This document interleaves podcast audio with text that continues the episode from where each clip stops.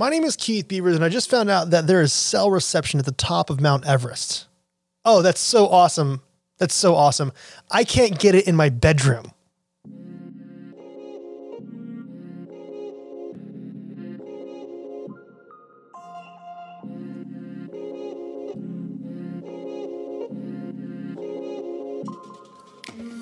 What's going on, wine lovers from the VinePair Podcasting Network? This is the Wine one oh one Podcast. My name is Keith Beavers, and I am the Tastings Director of VinePair, and how are you? Oh, we're diving into Italy. We're back on the boot. We're talking about Abruzzo. You guys know Abruzzo. There's a wine you know very well. We're going to talk about it. Montepulciano. This episode of Wine one oh one is sponsored by Tornatore Wine. Just like the wines of Abruzzo, which we'll be talking about today, this wine is light, it's vibrant, and it's fruit-forward. You see, its structured depth makes it a perfect companion for things like sautéed fish or even pork sausage, and more. Believe me, this is a wine that can handle its meat. You know, we often... I should say this.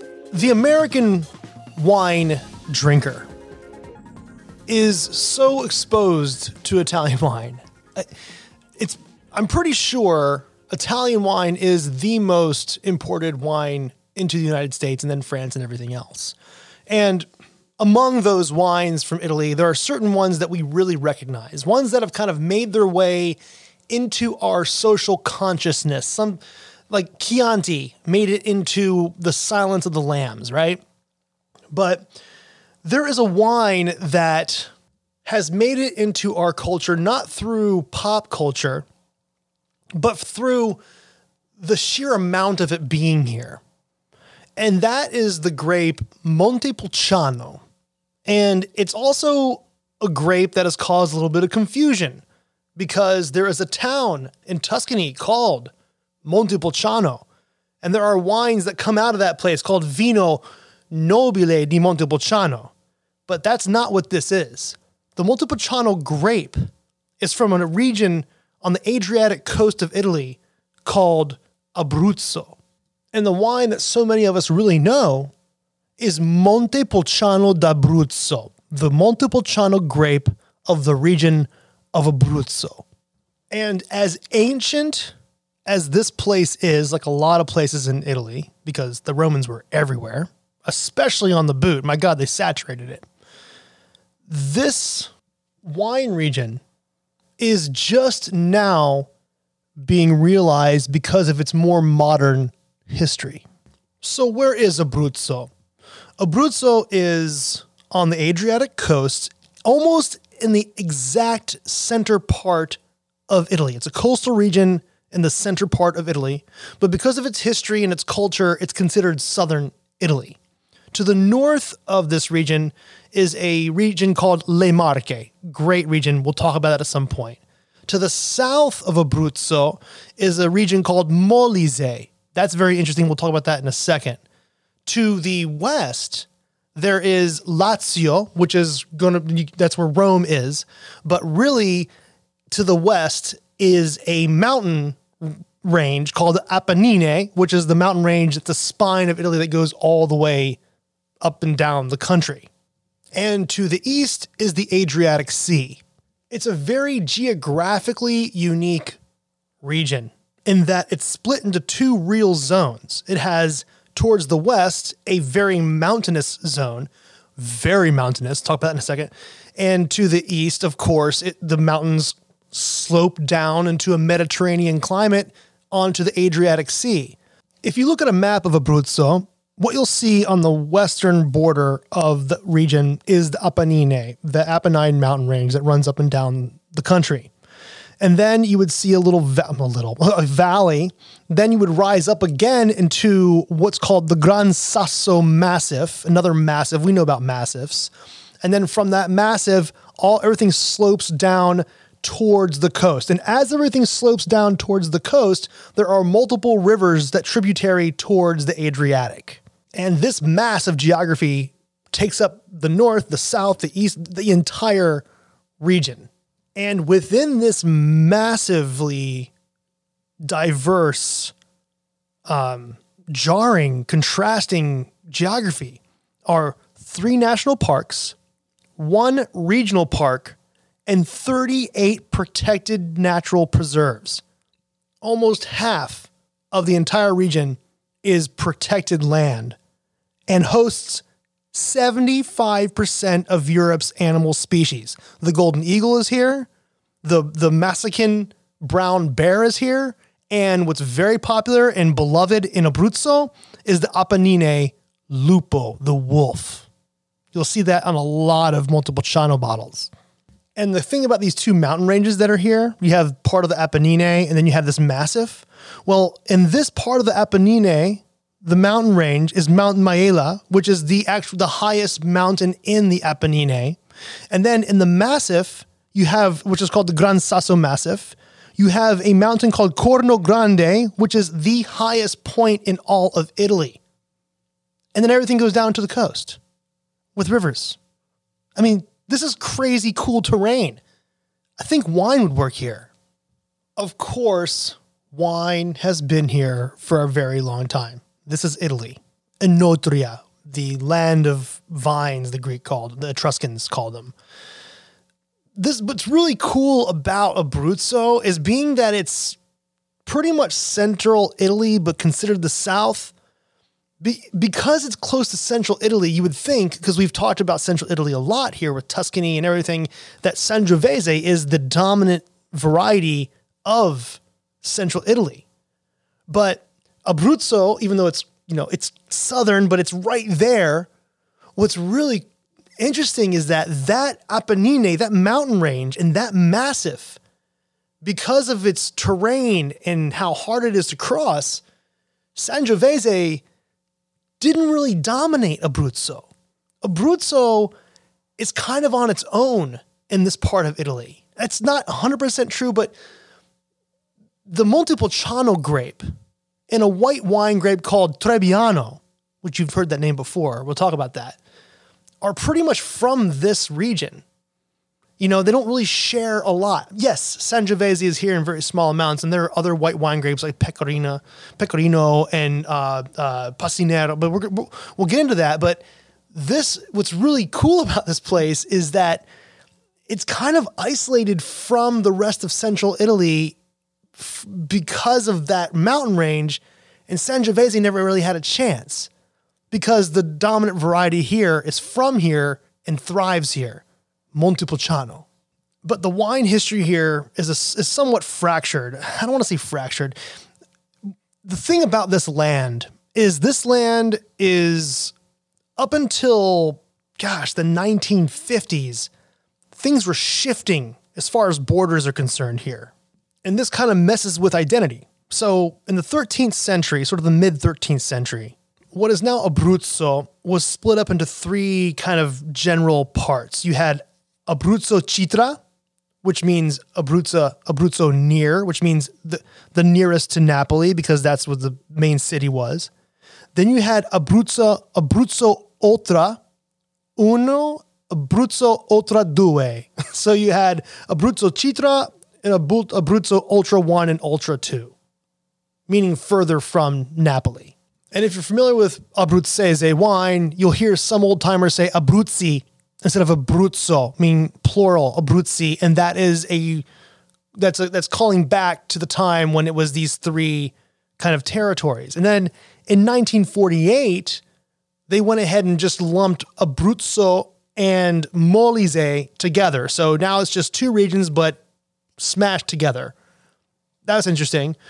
And then in nineteen sixty-three, yeah, we're not done here. In nineteen sixty-three, they finally separated Abruzzo from Molise. Wine was happening during this entire time, but now Abruzzo has an identity. And this is when people start thinking about appellations, D O Cs, D O C Gs, and all that. For a long time, Abruzzo D O C was the entire region. That's it, done. But as of the nineteen nineties, new D O Cs are popping up and even a D O C G. But the thing is, on the American market, we're really not going to, I mean, we could, we're not going to see these very specific places all over the place because it's mostly the cooperatives that we historically see on the U S market. It's changing, but eighty percent of the wine made in Abruzzo are from cooperatives. And this is the conundrum of Abruzzo. And it's changing, and it has been changing over twenty years. There are pioneers of Abruzzo that have been doing it on a small level outside the cooperatives with names like Masciarelli, Valentini, Emidio Pepe. Those wines are very terroir specific, but beca- and because of those sort of pioneers proving these things, new D O Cs are popping up to try to express the terroir of Abruzzo. And the terroir of Abruzzo is often expressed through the Montepulciano grape. There are two styles of Montepulciano coming out of Abruzzo. You have the sort of young, fruity, drink it in two years. It's the most affordable wine on the by the glass list. It's the most affordable wine in the Italian section. It's good. It's great everyday wine. We're talking awesome everyday wine. And then there are the lower yields of Montepulciano. Jancis Robinson, the Jedi wine master, says it's more like a Syrah, which I totally agree with. When you actually get it a little bit more restricted, it gets a little bit peppery, but then you put some oak on it, it really kind of fills it out. Those Montepulciano are absolutely beautiful and maybe even age-worthy. And in Abruzzo, over fifty percent, well over fifty percent of the wines being made here are from Montepulciano. A little under thirty percent is a grape called Trebbiano d'Abruzzo. And we've heard the word Trebbiano before when we were talking about Lugana, but there are about nine different Trebbianos across Italy. And this is a Trebbiano that is specific and native. It's thought to be native to Abruzzo. It's a very quaffing wine. I mean, if you're on the coast of Abruzzo, on those beautiful beaches on the Adriatic, and you are like taking down bottles of this extremely crisp, beautiful, minerally soft fruit, easy drinking Trebbiano, and you're eating the seafood with the octopus, forget about it. It's absolutely amazing. It's a very, I don't want to say neutral, but people that that that try to ignore it say neutral, but it's not, because there are winemakers like the Valentinis that are doing things with Trebbiano like Lee's aging to give it a little more depth. So we're still understanding how awesome this wine is going to be in the future. And this is how I see it. The there is the Abruzzo D O C that covers the entire region of Abruzzo. And within that entire region, there is the subzone of Montepulciano d'Abruzzo and the subzone of Trebbiano d'Abruzzo that also cover the amount of land as the entire Abruzzo D O C. What they're doing here is saying, go out there with Trebbiano and Montepulciano and start planning it and make wine out of it. And as we do that, we'll start seeing which terroirs work. So with the overarching Abruzzo D O C, there are five subzones within that D O C. It's kind of like a village. They're not actual, not actual D O Cs themselves. They're just subzones of a larger D O C. And that is where there's a little more terroir-driven stuff going on there, where the yields are a little bit lower and the vine density is more intense, making those vines compete a little bit more, a little bit more to see how what happens. And sometimes you'll see that village or the commune or the subzone on the label, but they're not out there everywhere. There is another D O C, kind of a big, large D O C within the D O C of Abruzzo that's the entire region, called Cerasuolo di Abruzzo. Cerasuolo means cherry-like. Montepulciano is a big, dark, inky wine. There's a lot of anthocyanin in those skins, a lot of pigment.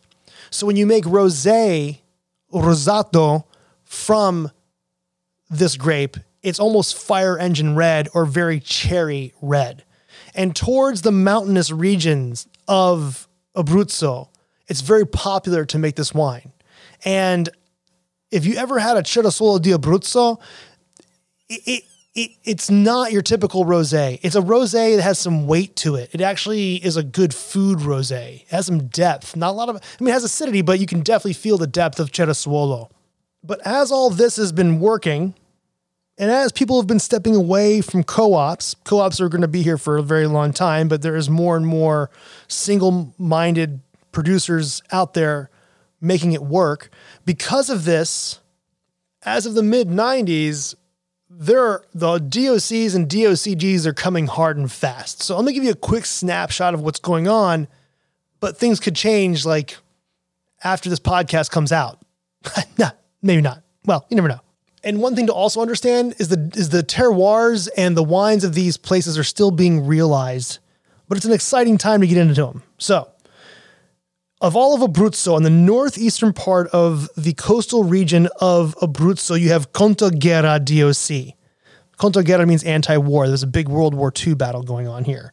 Now, the thing about that is that D O C is within a larger D O C G, which is usually kind of flipped, but that larger D O C G is called Colline Teramane. You're going to see that around. Colline Teramane, the, the, the importers are really trying to promote this particular D O C G. As we go down the coast and a little further inland with near all these rivers, you have a Villa Magna D O C. And then you go back to the coast and go south, you have the Ortona D O C. And then just south of that, you have Terre Tolesi D O C. Oh, well, no, as of twenty nineteen, it's a D O C G now. And we all, I know I've talked about this in the past, but this is what happens when it goes from D O C to D O C G. More restrictions are in place. Like we're talking about the vine density in the subzones of the of the larger D O C. Vine density is a thing. Limited yield is a thing. We're trying to concentrate these grapes in these brand new D O C Gs. Or it's even a D O C G. Actually, you know what? This is a D O C, and we it should be a D O C G because if we restrict the yields a little bit and we do this and we do that and we keep make that a rule, then maybe we'll see even more potential coming out of this place. That's what's going on here. But what it comes down to is we're trying to express this variety called Montepulciano that is native to its land. And we are now at a time when this region has the opportunity to do that. And it's going to take time. I mean, we are already seeing terroir-driven Montepulciano, and a lot of it is expressed through the way it's vinified. But the future of this place is not the low-end pour at a wine bar or the most inexpensive red wine in the Italian wine section. It will be that for a long time. And there will always be everyday wonderful Montepulciano. But as more winemakers make more concentrated wine with more terroir-driven examples, these winemakers will make their entry-level Montepulciano that will actually reflect even more the, the land in which they're making wine. It's really, really awesome. So get ready, guys. Go out there. Look for Montepulciano d'Abruzzo, Trebbiano d'Abruzzo, Cerasuolo di Abruzzo. Look for the D O Cs. Look for the D O Cs. Hell, look for the actual subzones because these wines are also very affordable. And you can start plying, like hanging out with them and trying them every, like on weeknights to kind of see which ones you like. Obviously, I'm excited. I'm talking about Italian wine. And next week, we're going to Umbria. Stop it. Stop it. I'll see you next week. This is amazing. Stop it. VinePair Keith is my Insta. Rate and review this podcast wherever you get your podcasts from. It really helps get the word out there. And now for some totally awesome credits. Wine one oh one was produced, recorded, and edited by yours truly, Keith Beavers, at the VinePair headquarters in New York City. I want to give a big old shout out to co-founders Adam Teeter and Josh Mallon for creating VinePair. And I mean, big shout out to Danielle Grinberg, the art director of VinePair, for creating the most awesome logo for this podcast. Also, Darby Seaside for the theme song. Listen to this. And I want to thank the entire VinePair staff for helping me learn something new every day. See you next week. Ian J. Gallo Winery is excited to sponsor this episode of VinePair's Wine one oh one. Gallo always welcomes new friends to wine with an amazing wide spectrum of favorites ranging from everyday to luxury and sparkling wine. Gallo also makes award-winning spirits, but this is a wine podcast. Whether you are new to wine or an aficionado, Gallo welcomes you to wine. Visit the barrel room dot com today to find your next favorite, where shipping is available.